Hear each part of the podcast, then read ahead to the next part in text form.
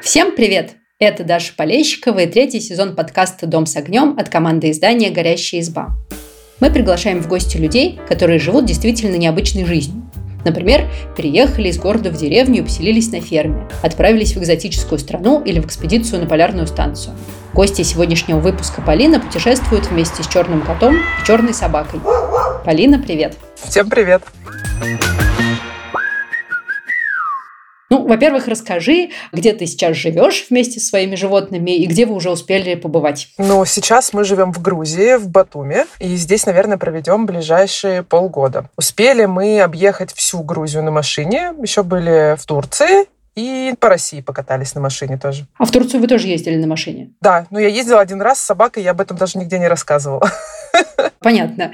Расскажи, как к тебе попали твои животные. Давай начнем с собаки, я знаю, что она у тебя из приюта. Да, Кибу я взяла из приюта почти десять лет назад, совершенно случайно просматривала ВКонтакт, думала, каким собачкам бы помочь, денежку перевести на их содержание. Случайно увидела ее фотографию, ее нашли в мой день рождения, у нее были такие глаза удивленно грустные, что я не устояла и в итоге забрала ее себе. Она оказалась гиперактивной собакой. Я тогда не умела с ними обращаться. Считала, что для активной собаки нужно очень много нагрузок, выгуливать ее, везде возить, бегать с ней. Мы начали с ней заниматься спортом. И как раз тогда я начала с ней путешествовать, потому что я хотела ее ушатать. Потом я узнала, что это совершенно неправильно, но было поздно. Моя собака уже везде была со мной. А когда ты взяла Кибу, она была щенком или уже взрослой собакой? Нет, она была взрослой. Я думала, что она щенок, потому что она выглядит как подросток овчарки. И мне сказали в приюте, что ей месяцев шесть, а потом оказалось, что она седая. И уже взрослая, оказывается. Вот это да, у собак бывает седина? Да, да, особенно у черных животных седина очень часто бывает. Это для меня сюрприз. Ты знаешь, у меня был в детстве черный кот, и он дожил до почтенного возраста. Ему было шестнадцать с половиной лет, но он был уверенно черный, не седой. Как-то его обошло этой стороной. Ну, может, у котов попроще, а собак у меня прям наполовину белая уже. Это прикольно.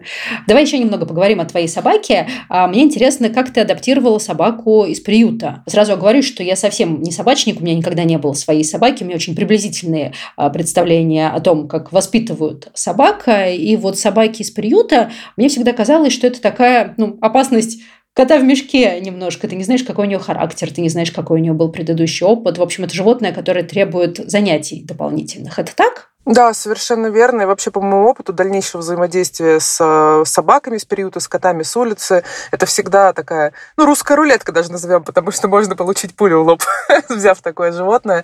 Но я была морально готова к этому. Меня предупреждали в приюте, что это сложная собака.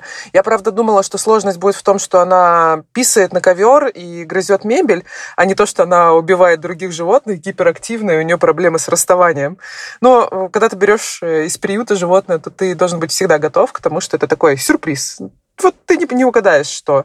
Как адаптировала? Ну, наверное, как все люди. Сначала пошла в кинологическую школу. Мне там не понравилось, потому что они предлагали швырять мою собаку ключами, использовать какие-то методы такой коррекции. Я не могу сказать, что это прямо насилие, но какого-то такого физического воздействия. А у меня собака была явно после жестокого обращения. Она там боялась каких-то замахов. Ну, то есть она такая была нежная в плане отношений с людьми. Я не хотела с ней использовать никакие физические методы.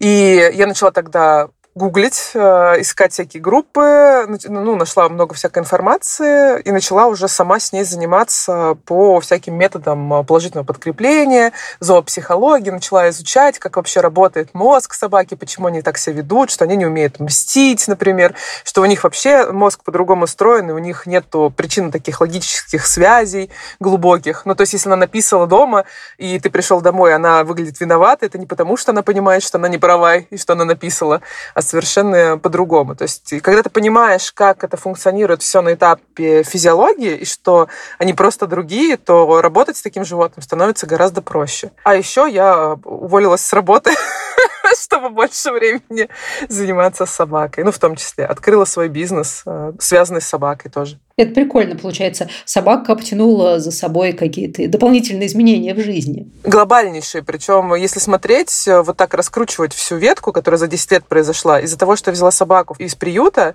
я сейчас путешествую с животными на машине в другой стране. А когда у тебя появилась кошка? Уже после собаки? Да. Собаку десять лет назад взяла, а кота пять лет назад. Я вообще не хотела кота, потому что для меня они такие, мне казалось, интерактивные предметы интерьера. Ну, то есть с собакой ты можешь там путешествовать вместе, куда-то ходить, вы такие друганы, а кот, он такой, ты ему просто раб для него. Ну, вот у меня такое было впечатление, и оно оказалось, кстати, не ошибочным, потому что для моего кота я раб, мне кажется. Кот жил у нас во дворе, был такой дерзкий, он несколько раз нападал, в том числе на мою собаку нашего дома, а однажды кто-то его отпинал, и он приполз к нам в подъезд умирать. И я не смогла мимо него пройти, взяла, чтобы вылечить и пристроить, но у него оказался такой отвратительный характер, он такой злобный был, он бросался вообще на все живое. И, конечно же, никто это чудо замечательное. Кота я назвала Демон за чудесный характер. Это чудо никто не хотел брать, и пришлось мне оставить его себе и адаптировать. И тогда это был следующий этап, когда я научилась работать с животным, проявляющим очень ярко выраженную агрессию к людям, агрессию страха. Где-то ушло у меня на это полтора года. Первые полгода мне нельзя было дома чихать, кашлять, включать воду, включать музыку, громко разговаривать, смеяться и совершать резких движений. На все это шла атака. Он цеплялся когтями всеми четырьмя лапами там, мне в ноги и зубами вырывал куски мяса. Ну, из меня или из того, кто придет в гости, кто решался. Как же твоя собака его приняла? Ну, с трудом. Там тоже, ну, там истерики были. Я, меня так часто спрашивают, как же животные приняли друг друга. На самом деле, если э, просто смириться с тем, что вот у них есть какие-то физические реакции. То есть собака видит кота, она перевозбуждается и хочет его сожрать. Кот видит собаку, пугается, поэтому он какается, писается, пытается ее убить, шипит и бросается. Для них это, ну, как бы естественная реакция, потому что им там страшно, нервно или еще что-то. Но я смирилась, что поначалу будет э, тяжело. Первую ночь я сидела на полу и рыдала. Вот так. Потому что кот был закрыт в ванной. Пока он восстанавливался, он у меня в мастерской жил. Потом мне пришлось забрать его к себе домой, потому что он нападал на моих сотрудников. А собака была в комнате. Собака всю ночь скулила и билась в ванну. Кот в ванной шипел и ссал там на все, что можно, на что можно нассать. Там на второй день уже меньше, на третий день еще меньше. Там на четвертый день собака перестала скулить, а кот орать и шипеть. Через там шесть-семь дней я смогла открывать в ванну дверь, и они не ломились навстречу друг другу. Ну, вот так потихоньку-потихоньку. Если ты не ожидаешь от животных мгновенной адаптации, то они могут адаптироваться абсолютно ко всему. Если, опять же, забегать вперед, то сейчас вот этот невероятно агрессивный кот, который убивал все живое, путешествует вместе со мной, гуляет на поводке, и вообще он пусечка-лапочка. Буквально три дня назад я снимала видео, как я его мыла в душе, и он спокойно сидит под водой и позволяет себя намыливать. Ну, никогда в жизни не поверила, что четыре года назад это возможно. Да, это действительно удивительно. Я знаю, как коты не любят обычно воду, и как они не соглашаются ходить на поводке. В общем, это звучит удивительно. И вот в такой чудесной компании с непростым котом и непростой собакой ты решила отправиться в путешествие.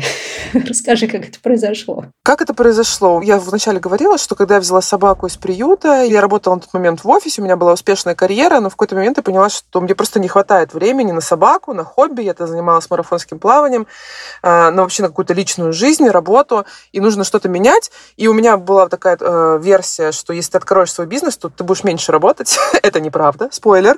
Э, но тогда я думала именно так. Я открыла свое дело, я начала делать поводки и ошейники для собак. Э, шесть лет у меня был бизнес, а весной э, двадцать второго года я решила, что я больше не хочу быть предпринимателем, мне надоело нести ответственность, вот у меня много сотрудников, еще что-то. И э, я закрыла свой бизнес и осознала, что все эти шесть лет я вообще не путешествовала. Причем в моей голове была такая установка, ну, что у меня вот кот сложный, э, собака у меня, э, да, такая, даже не шесть лет, получается, семь или восемь лет у меня был бизнес. Э, собака у меня, значит, такая тоже сложная, и их не оставить надолго одних, как я пойду путешествовать. А на самом деле, когда я закрыла бизнес, я поняла, что я не путешествовала не из-за животных, потому что все решаемо, а из-за того, что меня давило психологически, что у меня бизнес, я должна всеми работать, все деньги вкладывать в работу, вот в это вот все. И я выдохнула и просто подумала с позиции, что я хочу путешествовать, и у меня есть собака и кот. При этом кот у меня очень сильно больной, то есть я не рассматривала даже вариантов оставить, например, кота, а самой уехать куда-то с собакой, потому что Кот нуждается в постоянном медикаментозном лечении и наблюдении, потому что только я могу сказать, там, у него глазки стали какие-то не такие, значит, дозировку нужно повышать. Поэтому мне нужно его брать с собой. И я просто стала рассматривать варианты, как можно путешествовать, имея двух животных. Стало очевидно, что нужно это делать на машине, потому что когда ты с двумя животными, то ты просто физически один не можешь с ними передвигаться, даже если у тебя еще один чемодан. Ну все, как бы. Не говоря уже о огромном количестве правил перелетов, что есть перелеты, где нельзя, чтобы в салоне или там в багажном отделении и кот, и собака были одновременно, или одно животное на одного человека. Ну, то есть их много. Поэтому я выбрала для себя сценарий, что я буду путешествовать на машине с животными. Тогда я посмотрела, в какие страны можно поехать с животными на машине. Такая, хм, Грузия. Поеду в Грузию. Пока буду ехать в Грузию, поеду, покатаюсь по России. А расскажи, а животным нужны какие-то специальные документы, ведь, чтобы путешествовать? Там паспорт, прививки? Да, само собой. У каждой страны есть свои требования. Когда вы куда-то едете, вам нужно посмотреть, во-первых, куда вы едете, а во-вторых, каким способом. Потому что даже от того, путешествуешь ты на машине или на самолете, могут меняться. Базовое требование для всех животных во всех странах всегда это наличие чипа, который ставится что кошки, что собаки, для того, чтобы идентифицировать это животное, да, чтобы вы не сказали, что показали документы на одно животное, а на самом деле у вас привито другое. Второе, обязательно прививка от бешенства. Во всех странах это супер важно. Она должна быть, по-моему, полтора месяца как минимум сделана, или три месяца, тоже в зависимости от страны. Она должна быть у всех. В моем случае животные также привиты еще комплексной вакциной. Почему? Потому что не все страны требуют эту вакцину, чтобы въехать, но дело в том, что во многих странах, особенно в южных, ситуация с бездомными животными очень критическая. Здесь эпидемии чумки, эпидемии различных вирусов, эпидемии энтерита.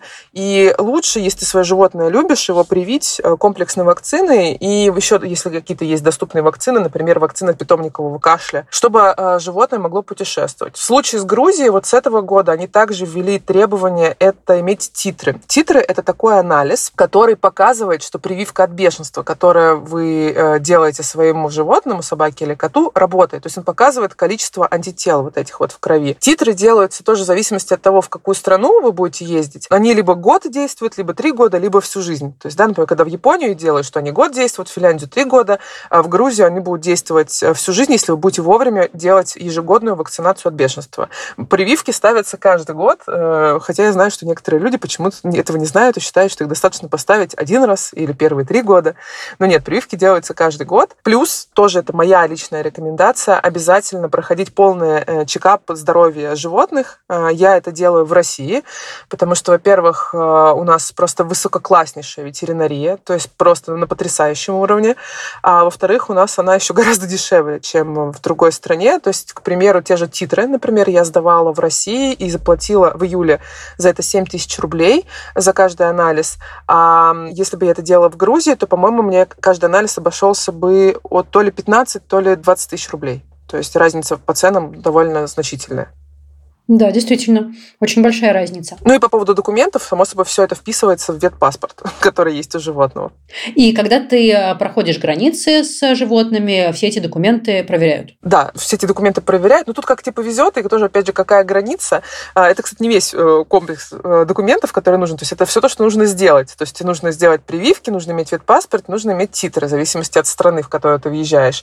Перед тем, как ты поедешь куда-то, тебе нужно получить на животных форму А один. И она, эта форма получается на госветстанциях. Вы можете погуглить, они обычно есть в России в любом крупном городе. В Грузии, например, они есть в Тбилиси и в Батуми, то есть в двух городах. Ну, тоже в любом крупном.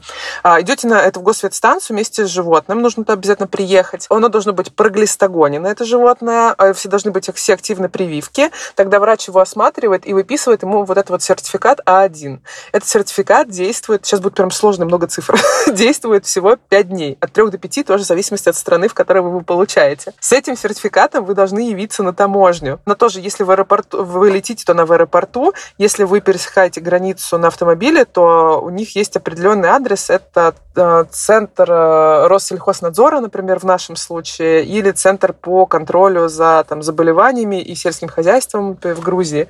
Нужно прийти туда, и там вот эту вот форму А один поменять на международную форму А пять, по-моему. То ли А четыре, то ли А пять, я пут, могу путать. И вот уже с этим международным сертификатом у вас есть пять дней, чтобы пересечь первую границу. И вот в этот сертификат вписывается весь маршрут, который вы планируете проделать со своим животным. И вот уже с ними, со всеми приезжаешь на границу. Не знаю, насколько наши слушатели и слушательницы простят мне это сравнение, оно не очень корректное, но это очень напоминает детские справки для садика, для школы, для лагеря детского, которые тоже действуют там три с половиной дня, и нужно успеть их получить, вовремя показать, а иначе твоего ребенка никуда не пустят и нигде не возьмут. В оправдание скажу, что если ты пенсионер и едешь в санаторий, то это также сложно. Не обязательно даже. В общем-то, это если ты хочешь получать какой-то госсервис, да, а пересечение границы с животными – это, по сути, госсервис, потому что это контролируемое государством. Так как животные – это не люди, животные – это источник повышенной биологической опасности, поэтому их проверяют. Плюс еще животные могут быть коммерческими, да, но это уже вообще отдельная история, потому что есть правила по количеству ввозимых животных в каждой стране на одного человека. И если, например, у вас десять собак, то в одиночку с ними путешествовать у вас не получится. Это сто процентов. Это, получается, история про породистых животных. Не обязательно, совершенно не обязательно, потому что породистые-породистые собаки рознь. Вот, есть ездовые собаки. Мы привыкли, что, например, такие красивые голубоглазые хаски, да, пушистые – это ездовые собаки. Но на самом деле это хаски пэт-класса. А настоящие ездовые собаки – это метисы. Выглядят они как просто, ну, обычная дворняга. И написано в ветпаспорте у этой собаки будет тоже метис. Там будет не написано хаски, да, или что-то еще. И вот есть метис ездовой, который стоит тысячи евро, выигрывает соревнования, а есть метис моя собака, которая все достижения, то, что я очень-очень люблю мою черную булочку. И на границе никто никогда не поймет. Любое животное может являться вашим источником обогащения, как и телефон, например. Это, кстати, к вопросу о новых законах, да, путешествия, если там где-то по Европе еще что-то, нужно не забывать, что, да, обогащаться можно не только с помощью автомобиля, но и с помощью техники, в том числе с помощью домашних животных. То есть в последнее время это все стало еще сложнее. Да. К сожалению. Расскажи, как ты технически ездишь с животными в машине. Они просто спокойненько сидят, у них есть какие-то переноски, не знаю, ремни безопасности, которые их фиксируют, чтобы они не бегали по салону и не мешали управлять машиной. Как это все выглядит? Тут есть два аспекта. Да? Первый, как езжу я, а второй, как ездить правильно. Я хочу сразу прокомментировать это. Мои животные приучены ездить в машине постепенно. У меня что собака очень боялась машин, что кот тоже поначалу боялся. Решается эта проблема постепенно приучением. Учением. То есть, если ты потихонечку начинаешь их просто приносить в машину, куда-то ездить, потом чаще, чаще, чаще, то они привыкают. Сейчас мои животные воспринимают машину как еще одну квартиру. Они здесь спокойно спят в машине, кот здесь ходит в туалет, у него здесь стоит лоток, когда мы ездим, да, на какие-то расстояния, там больше одного-двух часов. У них стоят миски с водой в машине, то есть они в любой момент могут попить, лечь спать, сходить в туалет. Поэтому по салону мои животные передвигаются свободно. Это связано с тем, что у нас бывает Бывают довольно длительные переезды, в том числе бывает, что я, например, еду за рулем два-три дня и ночую прямо в машине. И животные, соответственно, у меня там не пристегнуты, и, ну, ничего никак. Теперь как правильно это делать? С точки зрения безопасности, самый безопасный способ перевозки – это в специальных переносках в салоне автомобиля. Почему так? Очень часто люди перевозят своих животных в багажнике. Но дело в том, что багажник в машине специально сделан таким образом, чтобы в случае аварии сминаться и амортизировать удар. Поэтому единственный способ безопасно поместить туда животное – это заказать специальную армированную такую металлическую стальную переноску. Она стоит в районе семьсот тысяч евро, где-то вот такой ценовой диапазон, и тогда эта переноска, они специально выдерживают краш-тест и выдержат удар. Во всех остальных случаях ваша собака в багажнике, ваш кот, неважно, даже если они в переноске там, они подвергаются огромной опасности. Второй момент. В салоне животных важно пристегивать, опять же, для чего? Для безопасности пассажиров, потому что собака или кот, летающий по салону, способны во время аварии сломать шею пассажирам, ну и водителю в том числе.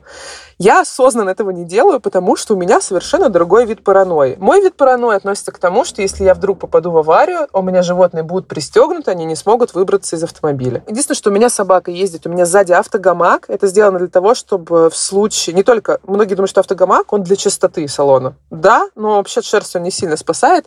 Он для того, чтобы в случае резкого торможения собака не улетела вниз под сиденье, хотя у меня довольно крупная собака, ну, такого среднего размера, и не повредилась. А она вот в этом гамаке э, сохранилась. Кот у меня чаще всего ездит э, под задним стеклом, просто ему там нравится, и с ним не, его не переспоришь. Но я предпочитаю, чтобы он ездил внизу, в ногах, э, чтобы тоже в случае торможения не улетел никуда. Ну, не в моих ногах, а внизу на переднем водительском сиденье. Ну, с котами иногда бывает сложно договориться. Кот у меня был, и да, тут большой вопрос, кто кого воспитывал. Совершенно, да, да, нас... да. Ну, то есть у меня не, не по правилам, да, то есть это не по правилам безопасности, но это такой мой компромисс между моими личными паранойями, комфортом животных, ну и вообще привычками и дальностью передвижения. А еще один вопрос, который, конечно, возникает, когда мы говорим о путешествиях с животными, это как вы ищете жилье на месте, потому что я знаю, что это непросто. Честно говоря, в другой стране и без животных ты жилье, которое удовлетворяло бы всем твоим требованиям, подходило по цене, было бы где-то в удобном месте расположено, найти непросто. А уж с животными, кажется, это такая задачка со звездочкой. Как у тебя получается решать эту проблему? Да, это задачка со звездочкой, но, опять же, все возможно. Просто выбор уже получается. Это как найти партнера по жизни. Тоже. Если у тебя широкий выбор, то, конечно, гораздо проще. Если узкий, сложнее, но это значит, это невозможно. Я ищу жилье, когда путешествую, то на различных сервисах, да, ну, вообще во всех странах, что в России, что за границей. Но в России я часто предпочитаю спросить своих подписчиков, потому что я веду блог, где уже они останавливались, потому что мои подписчики знают уже какие-то классные места, которые действительно будут соответствовать всяким ожиданиям, потому чтобы интерьер был хороший и отношение было хорошее. По России, когда путешествуешь, меня больше всего бесит то, что, прям откровенно бесит, требуют очень большие доплаты за животных. А доплаты эти обуславливаются уборкой номера, и я с этим как бы согласна, но бывает, что я снимаю номер, и он там стоит три тысячи рублей, а у меня два животных, и за каждое я должна заплатить по две тысячи рублей. То есть, получается, вместо трёх тысяч я плачу семь тысяч за одну ночь. А при этом моя собака считается как большая. Ты не очень понимаешь, почему ты платишь, если ты зашел в номер, постелила лежанку, твоя собака легла спать на пол, кот ушел спать в душ, у меня кот любит обитать в ванной, все, мы утром выехали, максимум нужно чуть более тщательно пропылесосить, но заплатили сверху четыре тысячи рублей. Значит, как так чувствуется несправедливость. За границей доплата встречается гораздо реже, но гораздо чаще встречаются отказы, потому что, опять же, специфика путешествия по южным странам, по мусульманским странам, здесь собака, она не такой твой друг, товарищ, член семьи. Это некий инструмент, они у них живут на улицах или во дворах, очень редко живут в квартирах. Они привыкли, что собака это грязно, и это пахнет. И их собаки, правда, грязные пахнут, просто потому что они живут на улице всю жизнь, их не моет никто. Конечно, ты будешь пахнуть, если тебя не мыть. То есть идет ассоциация у людей, что собака это грязь, да, гораздо больше, чем с кошкой.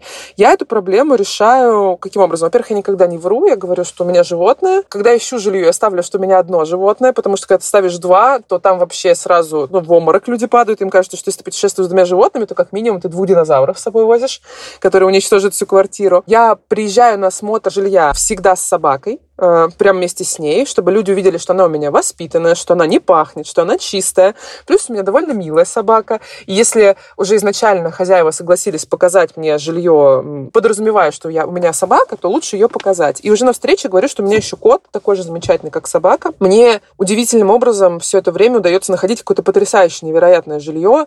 Там я жила в, до, в домах в горах, каких-то очень красивых, каких-то классных квартирах. Я же в небоскребе апартаменты снимала. То есть на самом деле это не так страшно, как кажется, но да, нужно понимать, что будут какие-то сложности. Например, из сложностей, когда я еду из России и прохожу границу в Владикавказе, то в Владикавказе я ночую в машине, просто потому что в Владикавказе ни одна гостиница не готова принять с собакой. То есть, ну все, вот их просто нету. Поэтому нужно понимать, что нужно иметь какой-то запасной вариант на случай форс-мажора. В моем случае это машина, плюс у меня еще на крайний случай есть палатка с собой всегда в машине, палатка палатка, спальник, потому что я там и в горах застревала. Опять же, это было не потому, что жилье не найти, а просто потому, что ты во время путешествия можешь оказаться в какой-то ситуации, когда рядом нет доступного жилья.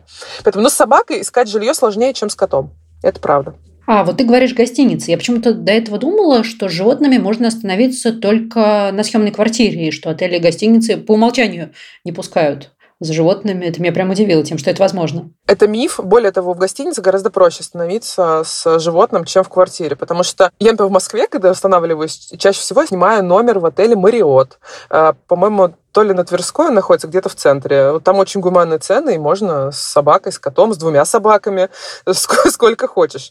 Нам кажется, что гостиница, ну, вот такая штука серьезная, в которую не пустит собака, а в какую-нибудь халупу пустит. Но чаще всего люди в квартирах, они как-то более трепетно относятся к своим квартирам, даже если они не соответствуют каким-то представлениям о прекрасном. А в гостиницах просто есть правила. Либо можно с собакой, либо нельзя. И можно гораздо чаще. Поэтому я всем рекомендую, кто путешествовать, начинать путешествовать именно с гостиницы, с животными, и потом уже осваиваться и прокачивать свои скиллы по коммуникации и снимать уже какое-то более интересное жилье локальное, а начинать как раз-таки с гостиниц и с хостелов. Это удивительно, но в хостелы, даже там, где вот это вот номер на десять человек или номер на восемнадцать человек, туда тоже пускают с животными, причем чаще всего пускают, и им обычно даже все равно, сколько там у тебя котиков, собачек и еще что-то, они только просят, чтобы они по помещениям, ну, не передвигались особо активно. Все. Удивительно. А у тебя было такое, что животные что-то, ну, прям портили в съемном жилье или в гостинице, и приходилось как-то с этим разбираться? Ну, в съемном жилье точно такое было. Один раз в съемных апартах у меня кот прыгнул в окно на подоконник, промахнулся и съехал по обоям, и снял кусок этих обоев. Во-первых, я всегда честно, когда заезжаю, я говорю, что если что, я компенсирую любые поломки, которые сделают мои животные. Если это съемное жилье на длительный срок, то обычно я просто нанимаю ремонтника. Что-то у меня однажды собака еще в начале в съемной квартире сняла обшивку с двери входной. Такое было. Я просто наняла ремонтника, он переобшил дверь, и все, хозяйку все устроило. В случае, когда вот кот снял обои, я хозяину написала, прислала фотографии и сказала, что сколько мне нужно заплатить, но он сказал, что ничего платить не нужно, и люди, которые останавливаются в номерах, портят гораздо больше, чем какой-то небольшой кот. И на самом деле, если задуматься по поводу арендованного жилья, мы гораздо чаще что-то портим, чем животные. Ну и есть еще ряд правил, которых стоит придерживаться. Например, не надо оставлять э, собаку одну в незнакомом помещении в первые дни. Э, есть многие гостиницы, как раз-таки, у которых в правилах написано, что собаку нельзя оставлять одну в номере, и это довольно верно, потому что собака может выть, собака может нервничать, собака может что-то повреждать как раз-таки из-за сепаративной тревоги. То есть если ты понимаешь поведение своего животного, то ты не будешь... Э, каких-то ненужных рисков получать. Например, я свою собаку никогда не оставляю первую неделю-две на новом месте. То есть, если мы путешествуем и живем во временном жилье, то она никогда не остается в нем одна. Она всегда со мной. То есть, коту вообще все равно. Он у меня такой, типа, женщина, хочешь иди, хочешь возвращайся. Мне на все все равно.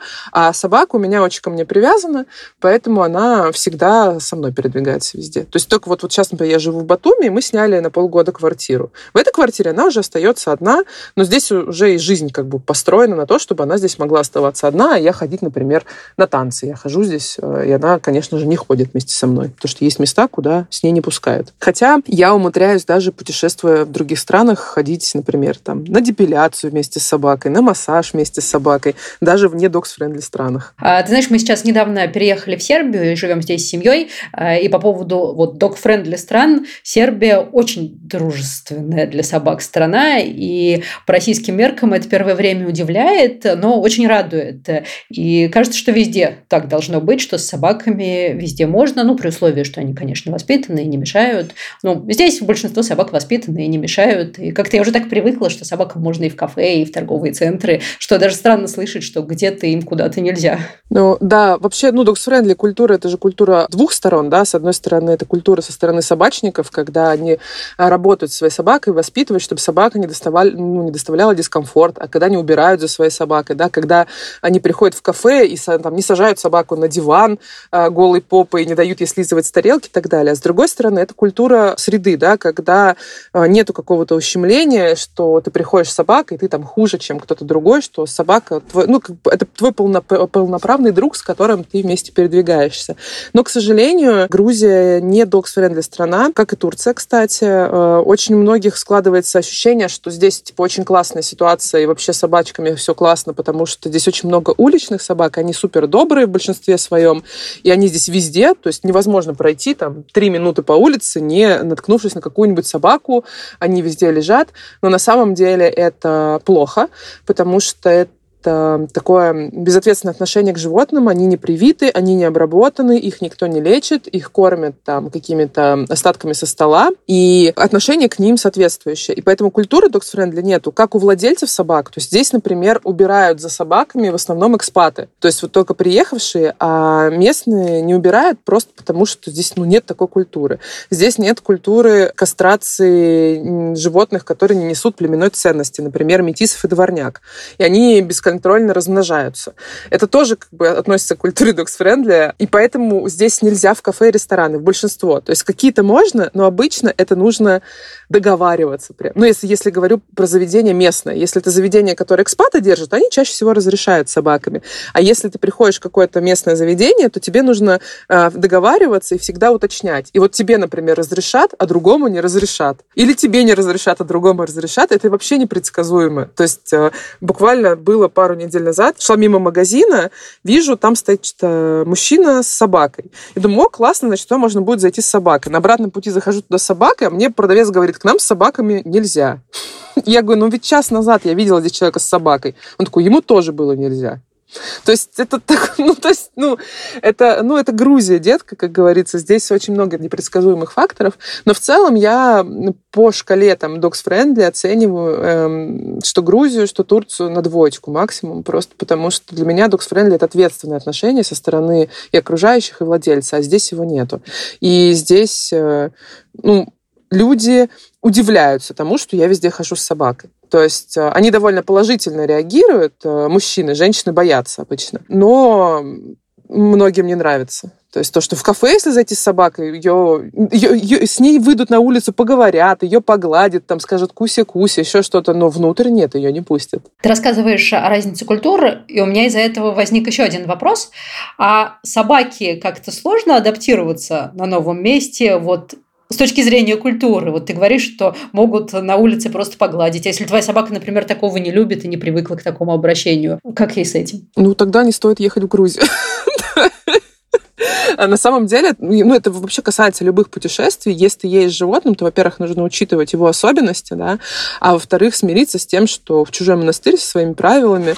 И в России, например, уже многие люди знают, что не стоит тянуть руки к чужой собаке там, и к чужим детям, например, да, если ты хочешь погладить собаку, спроси. Это э, нормальная э, вежливость, да, это у нас нормально принято. Э, в Грузии, если ты хочешь погладить собаку, погладь. То есть все. А если вдруг собака на тебя бросается, скажи ей, у, что ты такая злая, о-хо-хо, и все равно погладь. То есть тут очень сложно, например, объяснить, что там не надо собаку кормить. Очень сложно будет людям, у которых животные подбирают с земли, потому что в Грузии принято остатки еды кидать на землю для уличных как раз-таки собак и котов. И если там у человека собака пылесос, то будет тяжело. И вот хороший пример мой кот, с которым я тоже путешествую, он у меня на плече сидит на поводке.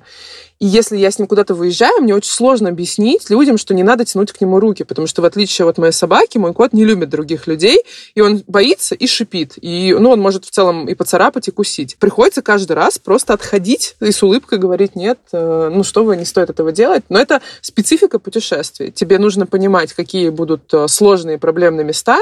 Например, в нашем случае проблемное место было в том, что у меня у собаки зооагрессия от э, реактивности. То есть она, когда видит другую собаку, она так волнуется сильно, что не может ничего с собой поделать и решает ее убить.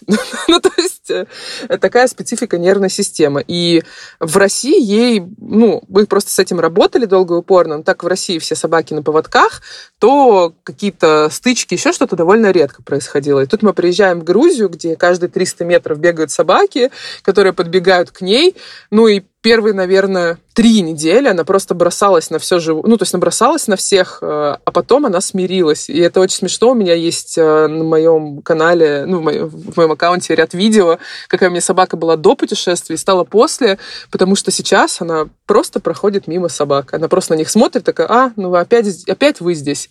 И идет дальше. Просто потому что раздражителей стало так много, что ей пришлось с ними смириться. И вот мы общались с кинологами, они говорят, что это очень частая история в Грузии, когда сюда переезжают собаки, которые жили где-то в Европе, например, или в России, реактивно реагировали на других собак, а здесь, так как эти собаки постоянно везде, невозможно же психовать двадцать четыре на семь, и они просто смиряются. Ну и плюс здесь очень собаки, как и любые уличные, они очень социальные и очень... ритуальные, то есть они показывают все вот эти сигналы примирения, решают конфликты нормально, так они без поводков, опять же, и это в этом плане здесь проще. То есть, например, с агрессией у нас большой прогресс пошел, а с ненавистью к людям у моего кота, наоборот, регресс, потому что ему не нравится то, что его здесь трогают другие люди. Только я хотела сказать, что как хорошо, что путешествия учат не только людей, но и животных, и делают их лучше, но, видишь, с твоим котом это не сработало. Честно говоря, у меня такая позиция по поводу путешествий, что мои животные просто задолбались. Ну, то есть у нас это такая семейная уже шутка, что у них столько впечатлений, они постоянно то в горах, то в каких-то городах, то мы с ними куда-то на подъемниках идем. Ну, у них постоянно, постоянно, постоянно впечатления, и мне уже просто ничем их не удивить. У них такое количество различных эмоций, они постоянно, у них вот работает мозг, потому что для животных же очень важна не столько физическая нагрузка, сколько интеллектуальная. И при этом им еще очень важно много спать. Вот многие не знают, но взрослая здоровая собака должна спать минимум шестнадцать часов в день. шестнадцать. И если остается восемь часов, то хотя бы четыре из них она еще должна проводить просто спокойно лежа. То есть это очень большое количество времени. А мы часто думаем, что нужно постоянно таскать животное. И успех вот этого путешествия с животными, причем это не важно, какое путешествие, когда вы уезжаете на год в другую страну или вы идете в кафе со своим питомцем, в том, чтобы он и в этой обстановке мог и умел расслабиться и отдохнуть, ну, лечь и отдохнуть и выдохнуть. И у меня получается, что животные сейчас проводят э, большую часть времени, они спят, а потом, ну, мы куда-то едем, они получают такое количество впечатлений, что им просто уже как бы, ну, серьезно уже ничем не удивишь. Вот собаку мою точно. Я даже, я, она уже с коровами познакомилась, с лошадьми, со змеями, с кроликов в лесу ловила. Я не знаю, что нужно ей показать, чтобы она была в шоке. Вот теперь мы все завидуем твоей собаке и... Это богатство впечатлений в ее жизни. Это здорово. Полина, спасибо за сегодняшний разговор. Мне кажется, что, как наши слушатели и слушательницы любят, он получился очень сбалансированный. В том смысле, что мы поговорили и о плюсах, и о минусах, и о сложностях, которые, ну, неизбежно возникают на пути людей, которые путешествуют с животными. Да и без животных, честно говоря, в путешествии это не только удовольствие, но и всегда какие-то проблемы, которые приходится решать. Надеюсь, что эта беседа была полезной. Слушать нас можно на всех платформах популярных платформах. Всем пока. Пока.